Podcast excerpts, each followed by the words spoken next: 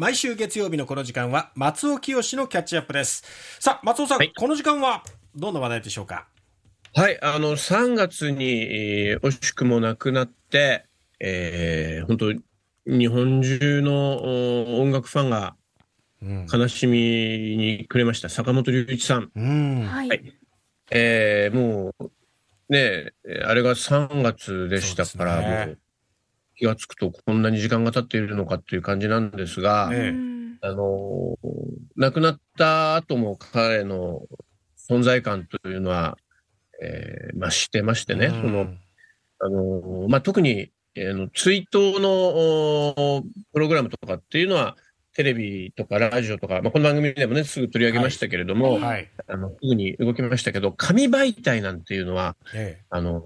それから雑誌の特集とか組まれると、えうん結局、あの、これぐらいの、今ぐらいの時期が一番ピークとも言えるわけで、ああ、なるほど。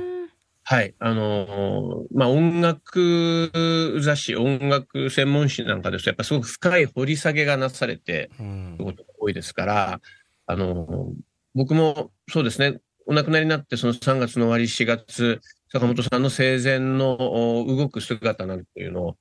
おまあ、テレビですとか、うん。あの、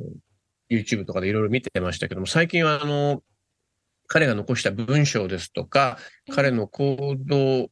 ですとか、音楽的な軌跡を詳細に綴った文章なんかを目にする機会が多くて、まあ、改めて彼の大きさっていうのを体感しているという感じなんですが、うん今日はね、あのーまあ、今日の福岡は、お天気は悪くないようですが、ただ、にわか雨に注意は必要なんですよ。あ、そうですか。ええ梅雨の時期ということでもありますので、ええ坂本龍一さんのちょっとこう、雨ですとか水に関わる。曲というものをお集めてみました。うん。えまず、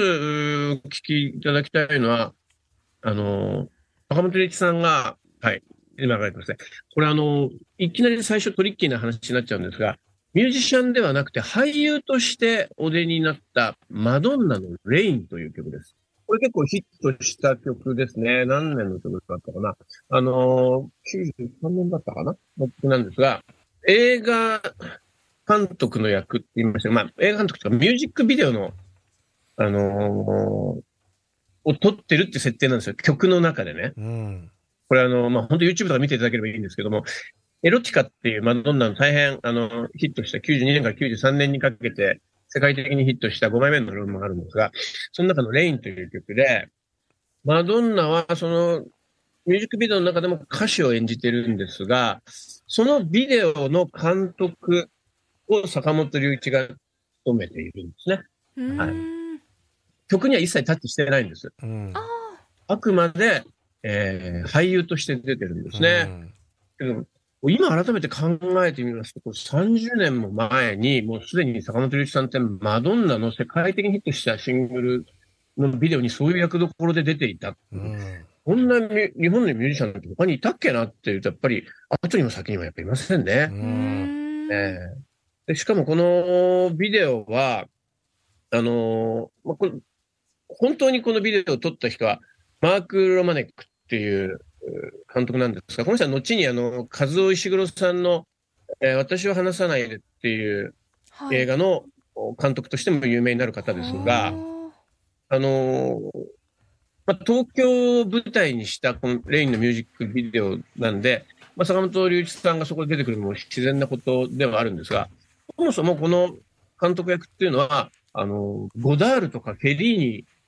が予定されてたそうで、ゴダールもフェリーニも断って、そして坂本龍一さんになったっていう、ちょっとひ話の飛躍がある感じもしないでもないんですが、うんそれぐらいやっぱり、あの、坂本龍一さんっていうのが、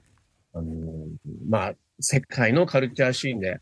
得意な存在感を放っていたということだと思いますね。あの、まあ、もちろん坂本さんが音楽と映画の世界でも世界的な名声を博した後のことであるんですけどね、センメリとか、あーえーラストエンペラーとか、うんあのね、彼の映画の部分でも世界的に活躍された方ですけどね。はい。えー、今、レインという言葉で引っ張りましたけども、次に聞いていただきたいのが、えー、最近、あのー、是枝監督の怪物。怪物っていうのはね、はい大変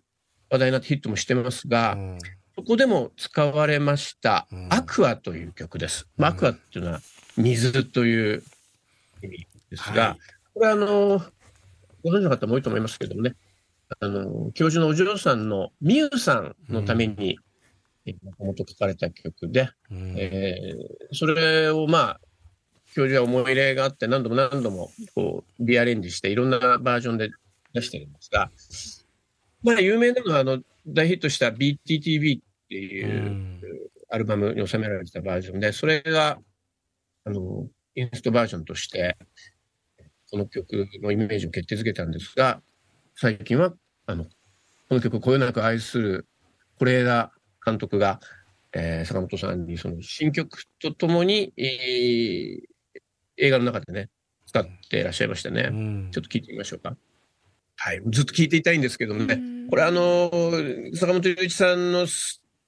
数ある曲の中ではちょっと異色のイメージでありまして、え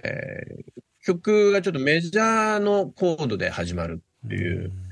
全体聞き終わった後にやっぱりなんて言うんでしょうね、こう生命とか、うん。えー生きるものの持つこうポジティブなあーうん。バイブスっていうのを感じさせる教授の曲としてはなんかいつもね聞き終わった後にうわ切ない泣きたくなるって思わせる曲が多い中で、えーこの曲はななんて言うんだろうなちょっと前向きになんかストレートに前向きに希望を感じますよさねう。うんうんあのそういうことを、まあ、しかもミュウさんのために作られたっていうことを考えて聞いてみると怪物の中でのうん。この曲の使われ方もちょっとお違って感じられるかもしれませんね。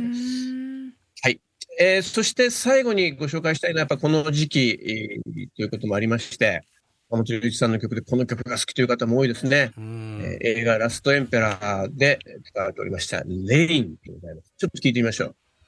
はい。ちょっとたまんないですね。もうこれうん今聞きながら僕ゾクゾクしてますけども、ラストエンペラーっていうのはあの公開されたのは87年ですね。ベルトルッチ監督作品ですが、で、えーまあ、ご覧になった方にはもう説明するまでもないんですが、これ、あの、えー不義というね、うん。あの、まあ、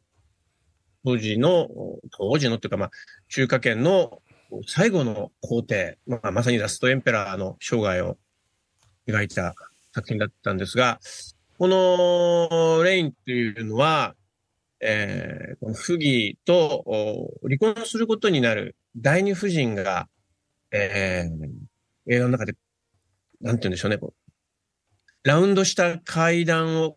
ずわーっと駆け下りて雨の中にぶわーっと出ていくシーン、これ非常にこう、美しいシーンなんですが、そこで、えー使われているということでありまして、うん。まあ人によっては、あの、ラストエンペラーの有名なテーマ曲よりもこちらのレインの方がお好きだっていう方もたくさんいらっしゃる。で、あの、坂本龍一さんもこれ、いくつかのバージョンでまた撮り直してらっしゃいますけれども、うん今、この、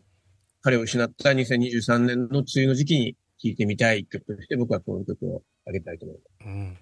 はい。ありがとうございました。音楽プロデューサー、松尾清さんでした。